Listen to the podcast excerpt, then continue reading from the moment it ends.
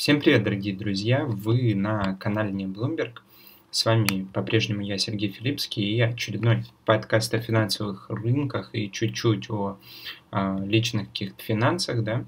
Соответственно, сегодня мы поговорим об компании NVIDIA, видеокарт, которые, наверное, в каждом компьютере персональном э, у нас стоят, ну, скорее всего. Дальше поговорим о ритейлерах Walmart и Target. Это, вот, типа, наверное, пятерочки ленты из нашего из наших реалий, да, а, скажем, посмотрим, как они отчитались, э, какое финансовое состояние у этих компаний и как с ними, как говорится, быть дальше, соответственно. Вот. И немного, наверное, поговорим о, соответственно, том, почему я не инвестирую э, в Россию или, по крайней мере, публично об этом не рассказываю. Э, поехали. Начинаем с NVIDIA. А, Nvidia отчиталась на самом деле очень хорошо, несмотря на то, что вот видите, наверное, здесь немного красного в перформансе в цвете а, акций в последние, да, сколько там, ну, неважно, на закрытой торговой сессии, соответственно. Вот. А почему отчет был хороший? Потому что она, а, отчет компания превзошла прогнозы аналитиков по прибыли на акцию и по EPS на а, 14,2%. Это на самом деле очень хорошо, хотя, да, видим, а, бывали сюрпризы, скажем так, и получше, поинтереснее, но именно а, превышение над прогнозами. Но, тем не менее, посмотрим вообще динамику EPS с а, января 2019 года. Она непрерывно и очень непло, неплохими темпами растет, и почти каждый отчет э, он превосходит ожидания аналитиков. Вот здесь было поглощение, собственно, ну, там, и, история с компанией, которую вот мы только сейчас начинаем видеть а, в отчетности, соответственно, потому что поглощение началось вот тогда, а закончилось непосредственно только сейчас ну, не сейчас, а в начале 2020 года. Вот, соответственно, был доп. эмиссия акций, чтобы расплатиться за это погощ... поглощение, и, соответственно, вот там такие а, сюрпризы в том числе наблюдались. Ну, неважно, мы сейчас разбираем текущую ситуацию.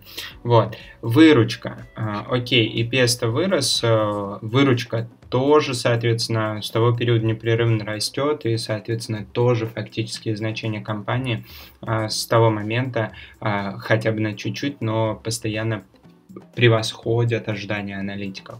А в этом отчетном периоде ожидания аналитиков были, э, ну, как это сказать, превзойдены, да, э, компания превзошла ожидания аналитиков на 6,9%. Это достаточно тоже хороший результат а для уже компании достаточно крупной, у которой достаточно большая доля э, на рынке, да, и сейчас о рынке мы поговорим, собственно, тоже.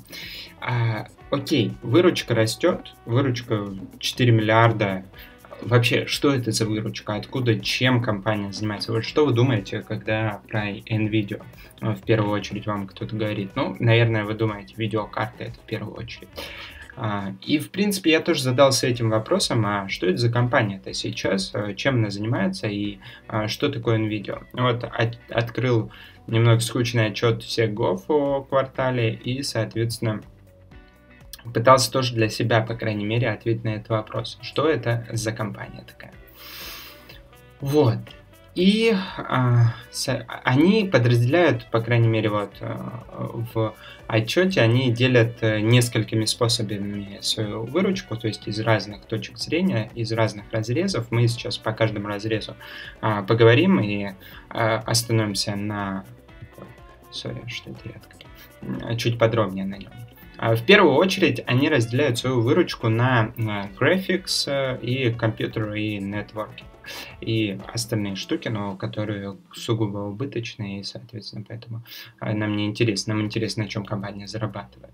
И вот давайте посмотрим. В а раздел Graphics э, входит э, вот их как раз графические процессоры и, соответственно, построены на этих графических процессорах видеокарты. И еще в тему графики входит GeForce Now, э, игровой стриминговый сервис, соответственно. Вот, такой достаточно широкий.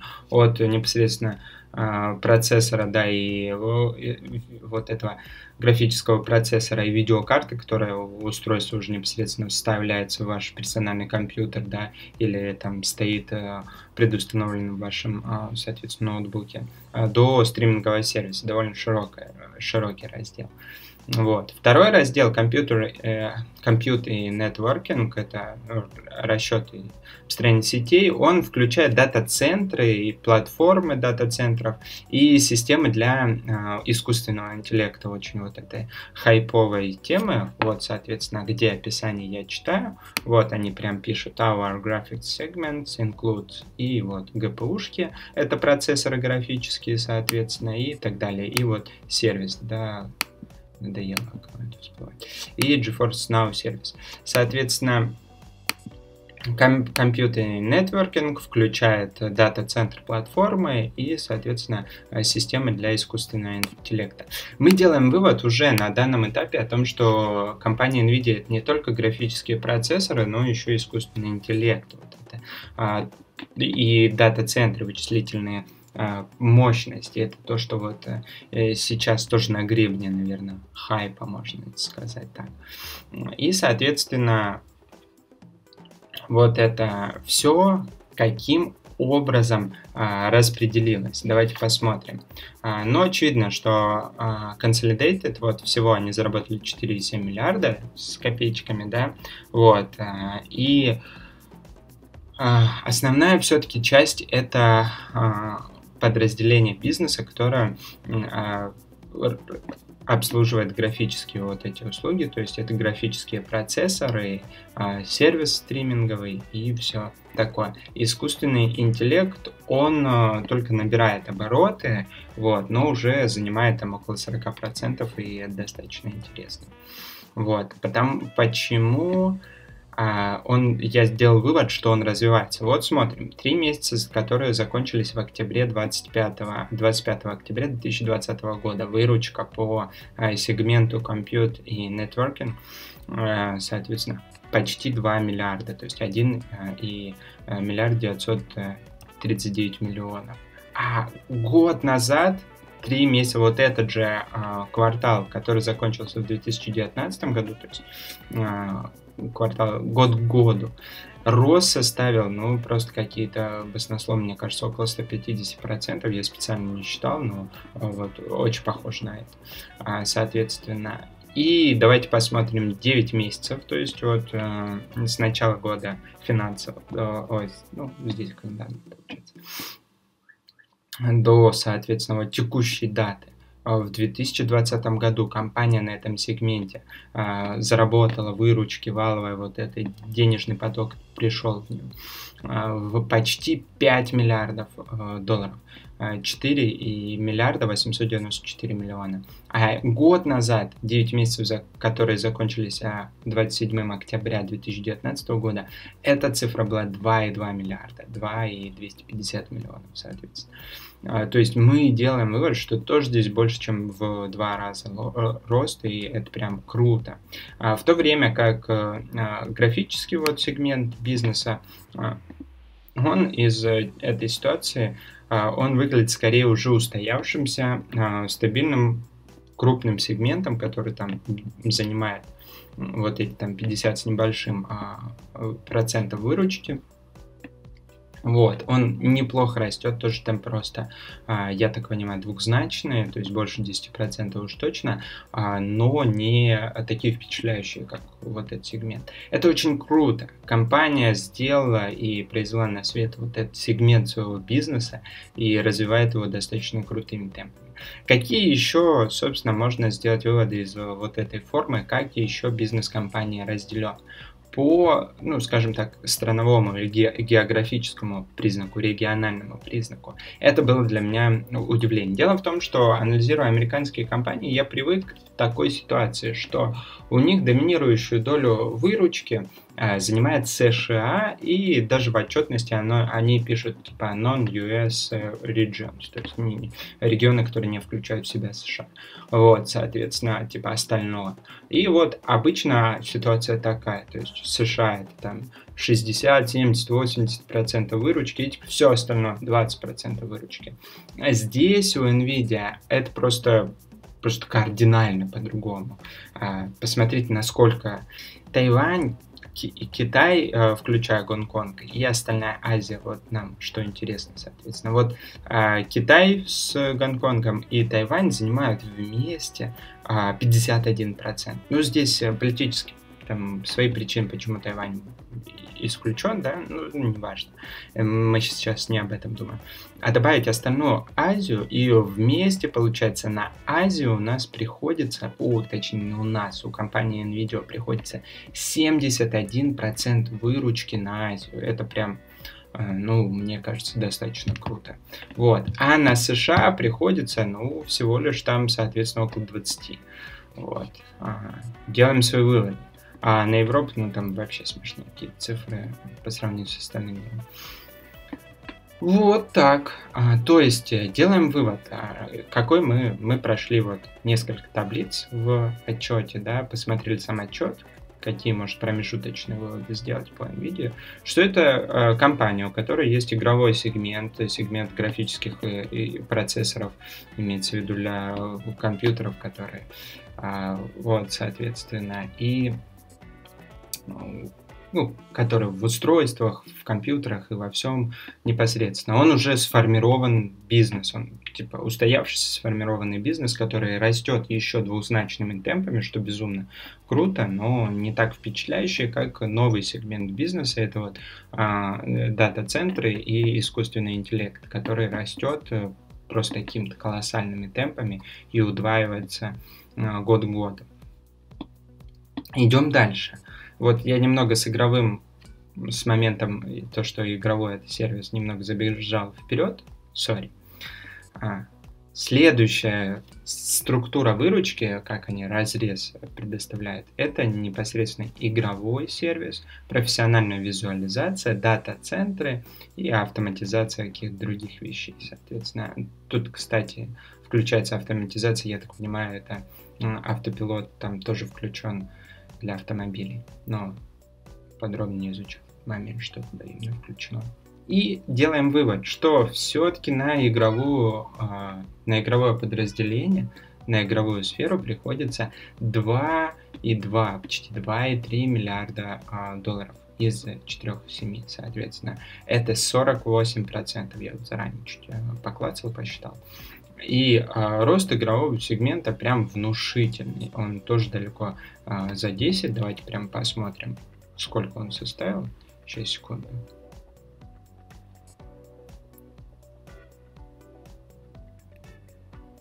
Тридцать шесть процентов. Я сказал так далеко за 10, но тут просто прям 36 процентов игровая индустрия приросла год к году. Это прям очень хороший результат. Дата-центры, дата-центры они составляют 40% от э, всей выручки, и прирост непосредственно год к году составляет 261%. Вот думаете, почти утроилось, почти утроилось. Соответственно, это подразделение в компании NVIDIA. Очень круто, очень крутой результат. Соответственно, вот те ГПУшки, которые из раздела э, из раздела, я, по крайней мере, сделал такой вывод, что вот этот раздел график, в который включены GPU-шки и э, игровые, соответственно, вот эти видеокарты для ПК и э, игровой сегмент GeForce Now, они все используются, даже если это видеокарта, она скорее используется в игровой индустрии. И если это э, процессор, видеопроцессор, то он используется используется в первую очередь в игровой индустрии, что безумно круто на самом деле. Вот, мы сделали такие выводы. А, точнее, посмотрели на эту компанию, давайте сделаем какие-то выводы. Если есть э, вдруг у вас, вы акционер NVIDIA, то, во-первых, мои поздравления, там перформанс просто какой-то колоссальный, а, соответственно, да, сейчас посмотрим. за последний год они выросли просто как, как по сумасшедшему. Да. В начале года за 210 долларов можно было купить. Да. Ох, ох, ох, да. А вот здесь на вот этой просадке, на доп. эмиссии, на поглощении вообще шикарный момент Какие я сделал для себя выводы? Что если бы я являлся акционером этой компании, это, наверное, однозначно держать, соответственно. Потому что отчет сильный, компания зарабатывает, компания растет, компания растет лучше, чем прогнозируют аналитики. Это очень круто. А, новый сегмент компании, вот эти дата-центры, искусственный интеллект растет просто колоссальными темпами. Интересно, сохранятся ли эти темпы а, в дальнейшем, да. То есть, если уже акционер, если уже есть акции, это однозначно держать.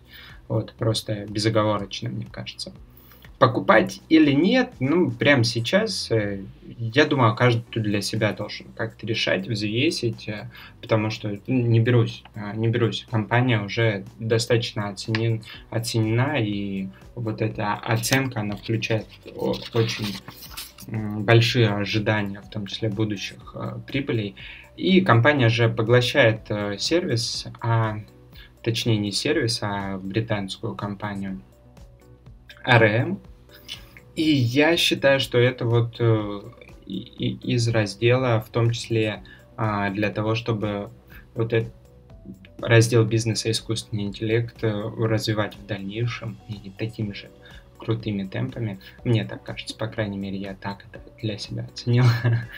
А, поэтому, но покупают они дорого, а никакой реакции рынка которая мне бы, наверное, была интересна, какой-то сопоставимый, да, допустим, как здесь, не наблюдается из-за сильных результатов компании. Очень жаль, очень жаль. Можно было бы, если бы наблюдалось, можно было бы а, в этом, в этот момент как раз подзайти. Так что вот такие выводы. Круто, если акционер держать однозначно отчет шикарный, рост бизнеса шикарный, соответственно.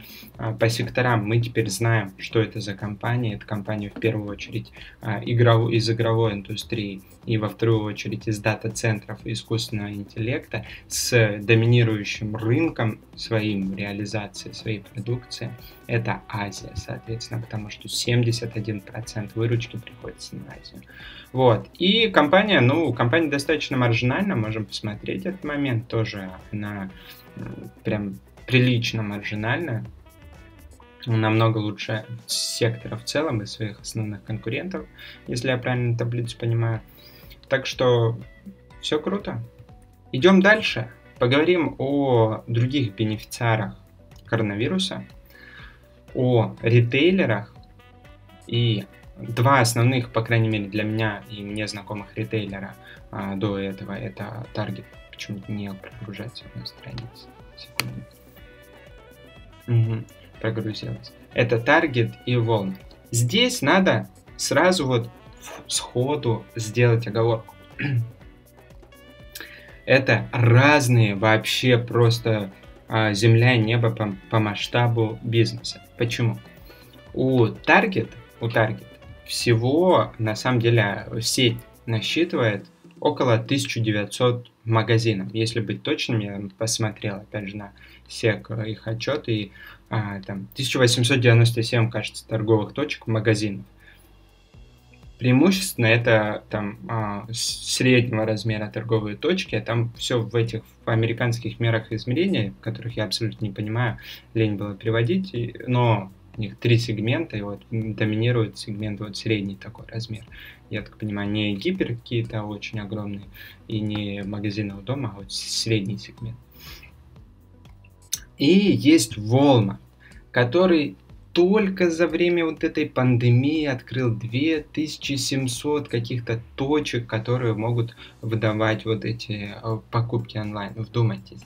11400 магазинов, я так понимаю, в под 55 брендами в 26 странах мира.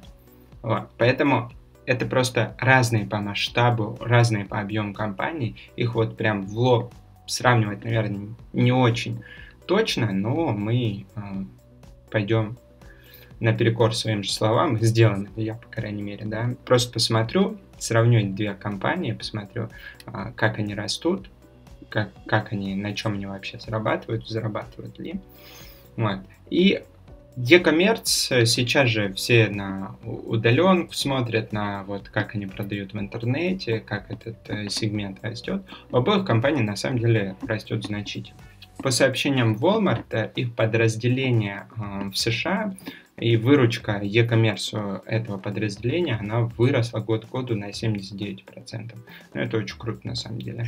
А, да, кстати, чтобы понять вообще, из чего состоит Walmart, давайте, я сказал, да, что это какой огромный бизнес, 11,5 тысяч магазинов, 55 брендов, 26 стран, но вот о чем я говорил, когда начинал говорить про NVIDIA. А, Walmart US, соответственно, часть бизнеса, которая в США, она 66% э, всей выручки Walmart занимает, соответственно. То есть это все-таки бизнес, который, э, ну, в первую очередь бизнес в США, а уж потом другие страны и другие направления деятельности компании. И вот в США, как в этом локомотиве всего Walmart, э, e-commerce вырос на 79%, что достаточно круто. В Target тоже все, в принципе, круто. Они выросли все на 20%, то есть весь таргет, выручка вся выросла на 20%. Давайте уже начнем это смотреть, да. У нас вот квартальный и год к году прирост 21-30. Из вот этих 21-30%, соответственно, практически 11% обеспечено а, e-коммерцией ему для этого нужно было, это вы понимаете, валовой выручки. То есть ему самому, а, чтобы предоставить рост валовой выручки на 10%, надо было удвоиться даже больше чуть-чуть, понимаете, да, насколько круто этот сегмент вырос.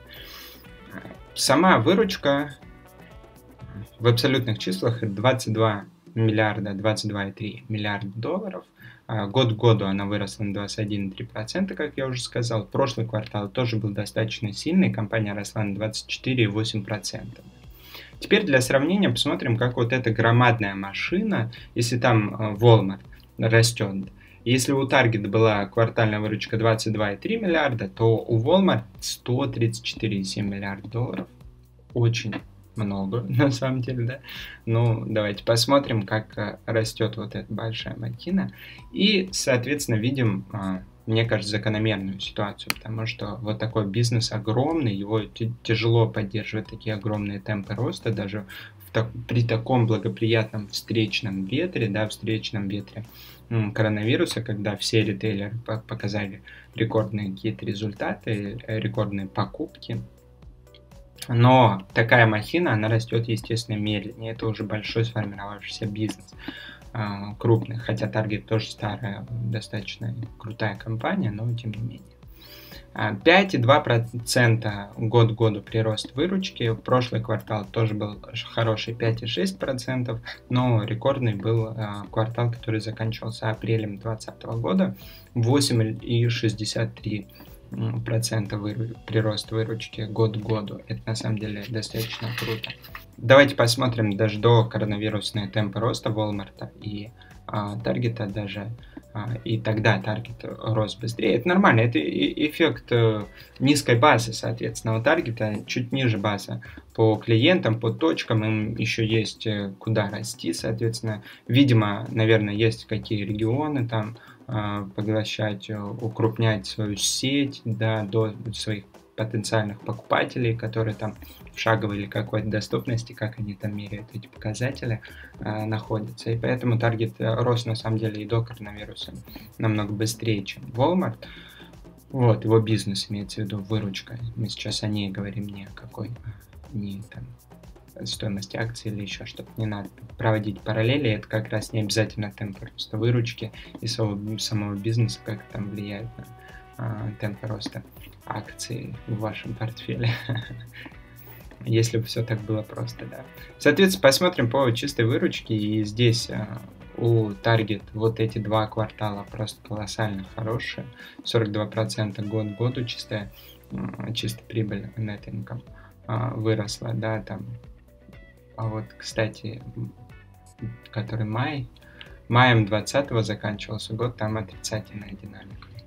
Год году. Но мы смотрим. Да, это, к слову, следующий а, некоторый пункт, который я для себя на самом деле обозначил. Вот сейчас я его посмотрю. Э, что для меня раньше, наверное, не было очевидно, и какой вывод я сделал сейчас, когда смотрел отчетность этих компаний, они Uh, у них есть ярко выраженный, у ритейлеров в США есть очень ярко выраженный uh,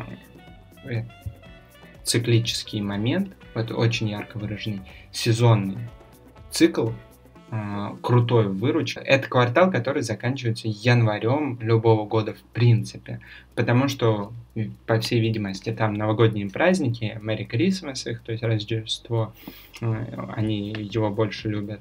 И там колоссаль, колоссальная, видимо, активность покупателя наблюдается. И даже там задолго до коронавирусного времени эти циклы были ярко выражены. Вот видим, да, у Walmart там а, весь год 120, 121, 127 миллиарда, 123 он зарабатывает выручки, да, а тут бабам 137,7. Вот, соответственно, ну вот, то же самое здесь, баба, у Target аналогичная ситуация, вот возьмем какой-нибудь 2018 год, когда коронавирусе мы, к счастью, еще не подозревали, вот, и там 17, 16 а, миллиардов они зарабатывали, вот, почти 18, 17,8 миллиардов.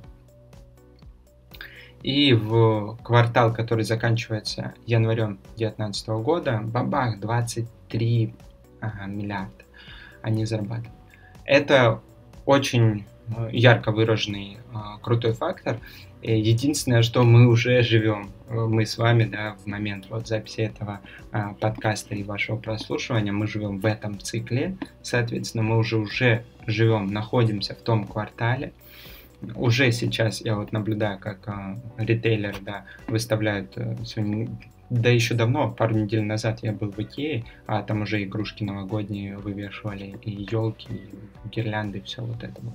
Соответственно, все ритейлеры к этому кварталу подходят с особым энтузиазмом, продают нам все, что нам не нужно, наверное, наверное, нужно. Вот. И на фоне коронавируса здесь ожидается, по крайней мере, рынком, мне кажется, закладываются просто какие-то колоссальные результаты а, по выручке и по вообще продажам в этот квартал. И поэтому акции ритейлеров, конечно, такой перформанс очень э, интересный. То есть они очень круто растут. Вот. Но, да, я не оговорился, они уже зак, за, закладывают это в рынок, уже закладывают эту цену, уже эти ожидания, вот эти ожидания, вот это же, вот это тот самый квартал, Merry Christmas квартал, да, и сейчас будет просто какая-то взрывная выручка у этих ритейлеров, и, соответственно, акционеры на этом тоже заработают. Что же нам а, делать простым смертным? Ну, наверное, тем, у кого нет акций, допустим, да. Ну, наверное, смотреть, опять же. То есть здесь ситуация точно так же, как у NVIDIA. Отличные отчеты, отличный рост, а, прибыль на акцию, рост выручки, рост бизнеса, да. Он на ковид-буме вот этом потребления продуктов питания, наверное, и всего, потому что Walmart, Target, там не только продукты питания, это не классический, наверное, магнит, а, ну так, условно. Это скорее вот, ну, мне кажется, у нас в стране этот бизнес желает лента построить, да, когда туда сейчас вот там заходишь, а у них э, и, и, тостеры продаются, и там комбайны, и ножи, и резина, соответственно, и все. Только там у Target и Walmart там сверху еще телевизоры, аудиосистемы какие-нибудь, и все. И поэтому вот поэтому именно у них такой ярко выраженный вот этот квартал. Они там, э, видимо, их покупатели, их клиенты, в том числе покупают там Merry Christmas подарки, вот эти украшения и все в одном месте. Соответственно, приехали за колбаской и овощами на неделю, а закупились новой плазмой и кухонным, кухонным комбайном жене там, на подарок на Новый год или на Рождество. Соответственно, вот. И это в цене уже заложено. Я думаю, если вдруг вы счастливчик акционер данных компаний, круто, по белому завидую вам, да, а, соответственно, и а, но держите определенно здесь, как с NVIDIA, такой же а, мой какой-то, мой, сугубо мой, подчеркивает вопрос в этот момент, сугубо мой вывод. Вот, вы же думаете своей головой, потому что у вас свои цели, свой портфель. Это очень важно, думать своей головой. Единственное, что, вот вопрос таргет. Это на самом деле ну, не новая компания, достаточно уже состоявшаяся а, и а, компания с возрастом. Она является таким дивидендным аристократом в Америке. У них есть своя такая секта.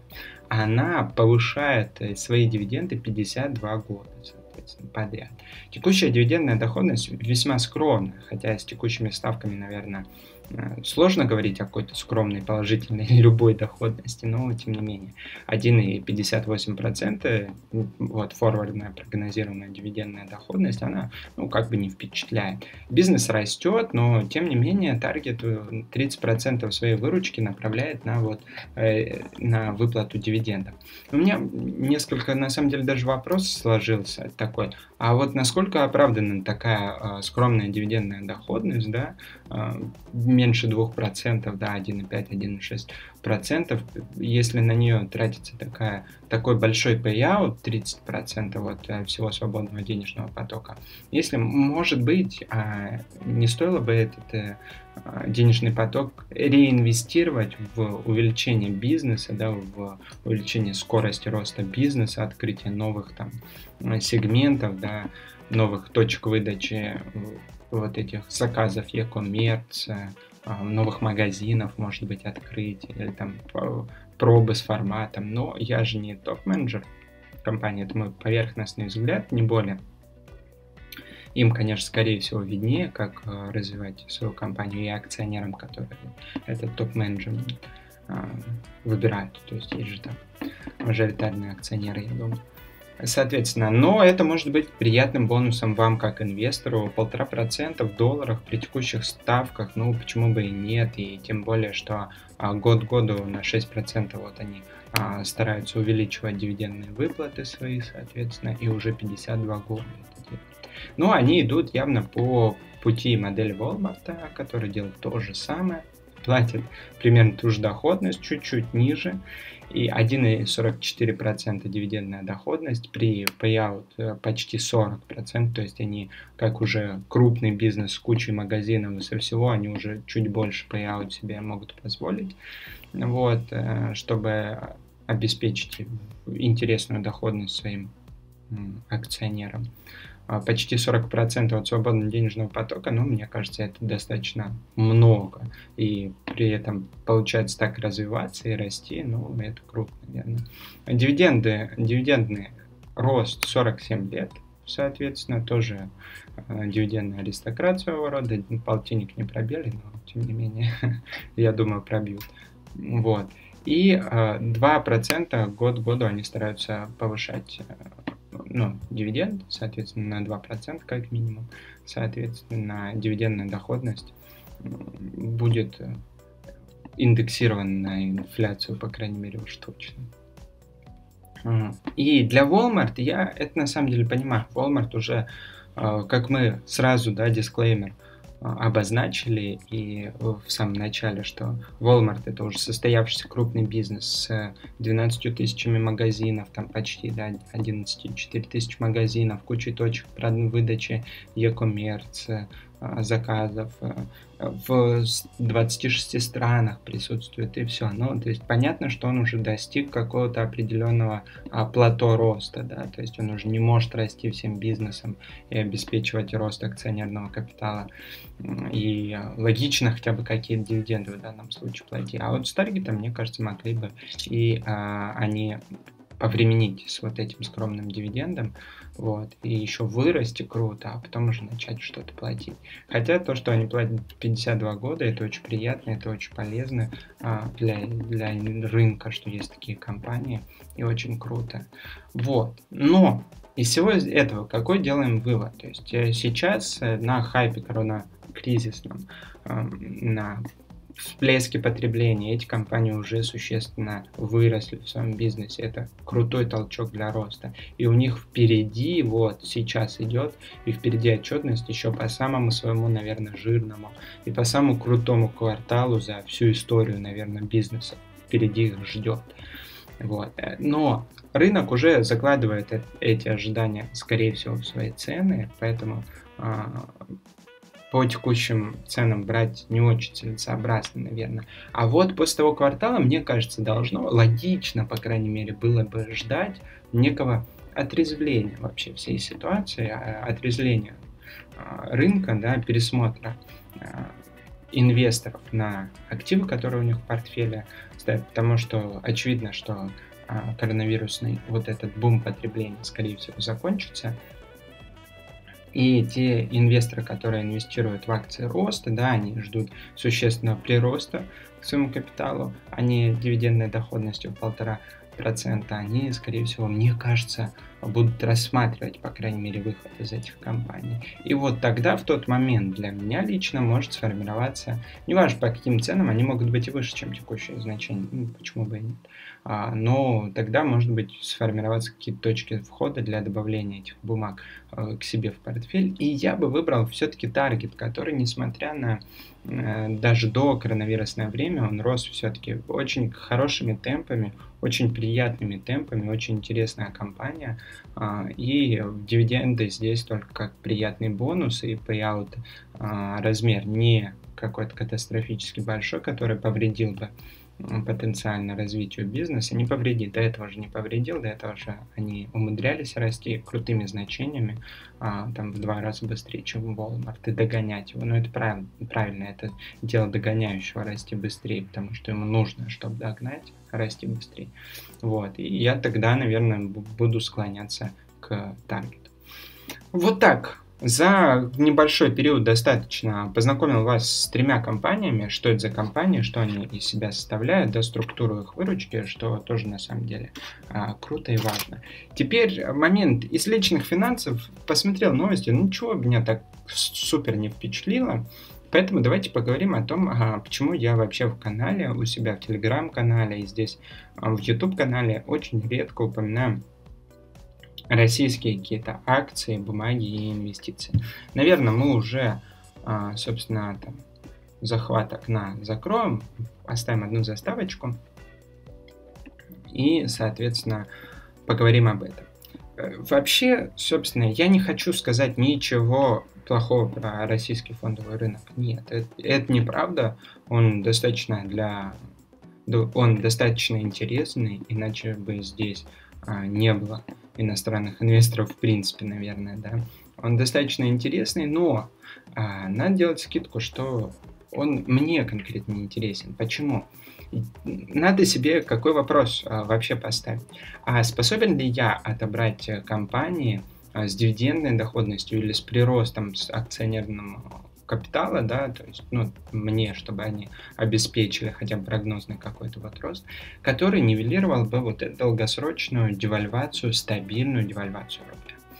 А, я для себя э, не могу ответить на этот вопрос положительно. То есть я не уверен, что я смогу отобрать эти компании для себя так, таким образом и подобрать, и так сформировать портфель.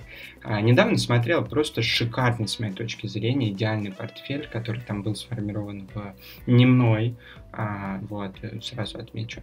А, просто смотрел его performance, его доходность и, и а, был сформирован в июне этого года, и вот, допустим, мы смотрели performance, а, его доходность на там, недели назад средний проводился. Там были шикарные компании включены вроде Яндекса и э, Тиньков, которые там за, этот, за это время просто выросли колоссально. Были хорошие дивидендные бумаги, Лукойл, допустим, который не обеспечил там какого-то роста акционерного капитала, но тем не менее выплатил дивиденды а, достаточно неплохие. Вот. И другие компании. И там, по-моему, около 15 эмитентов было или около того.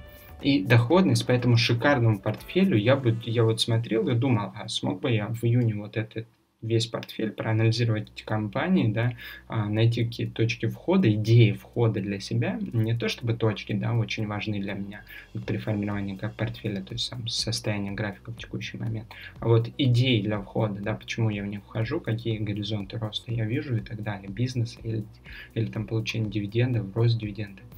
Ну, скорее всего, нет. Ну, я для себя честно, вот, э, а, положа руку на сердце, отвечаю, что, ну, скорее всего, нет.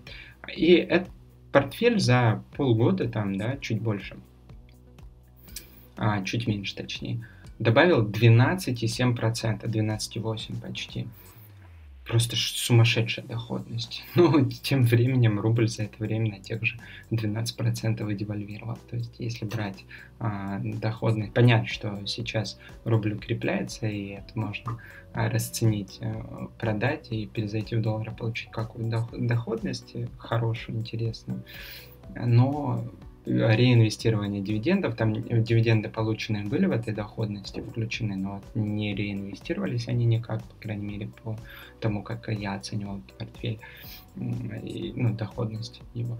И, ну вот, это обидная ситуация. Именно поэтому э, я еще в первых подкастах рассказывал, как я отношусь к конвертации рубля э, в доллары. Рубль склонен девальвировать на историческом, на так построена наша экономика, так построен наш принцип э, работы Центрального банка, наверное, принцип работы бюджетной системы, источники формирования бюджета и так далее. А, расходы рублевые, так, компании главные, главные наши на рынке тоже так по построены, потому что у них расходы в рубле, а выручка и доходы в валюте, да, соответственно, то есть они в целом бенефициары долгосрочного долгосрочного снижения курса рубля. Так построена экономика.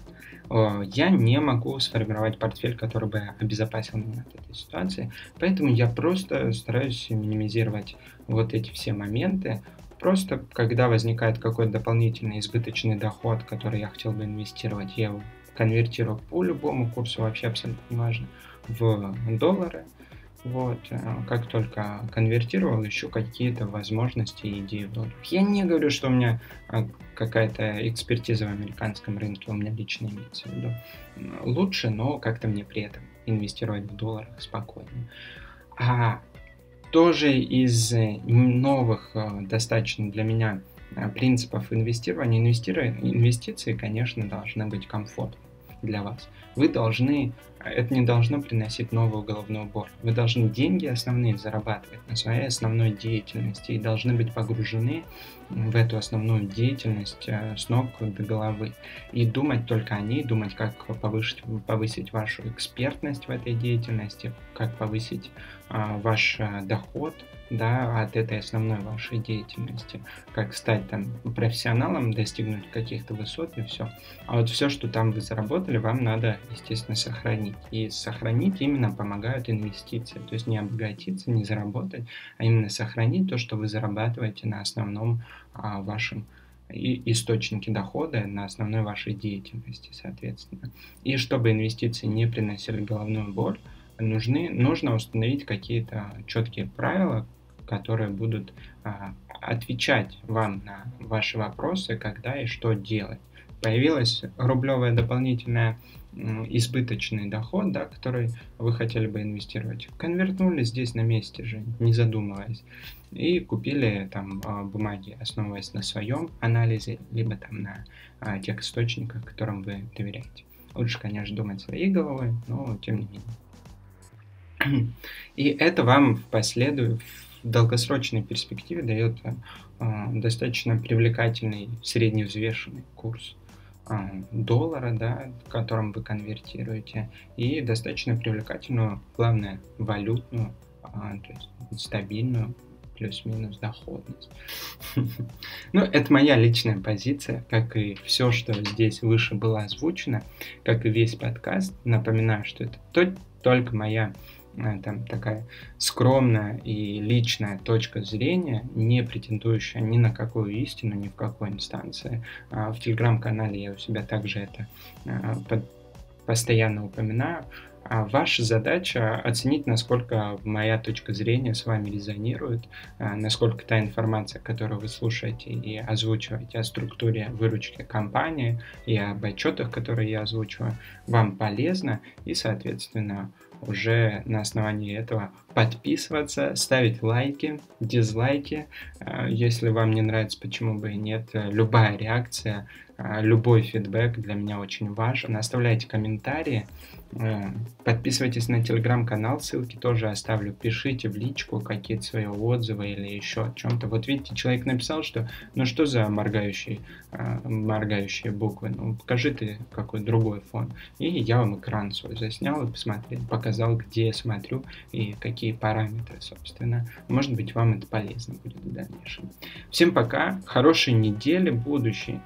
А, на будущей неделе, кстати, ничего особенного не жду. Сезон отчетности уже подошел к концу. То есть вот это была такая самая насыщенная, последняя насыщенная неделя. Дальше там достаточно разряженные отчеты и не очень интересные, на самом деле, ну, для меня лично.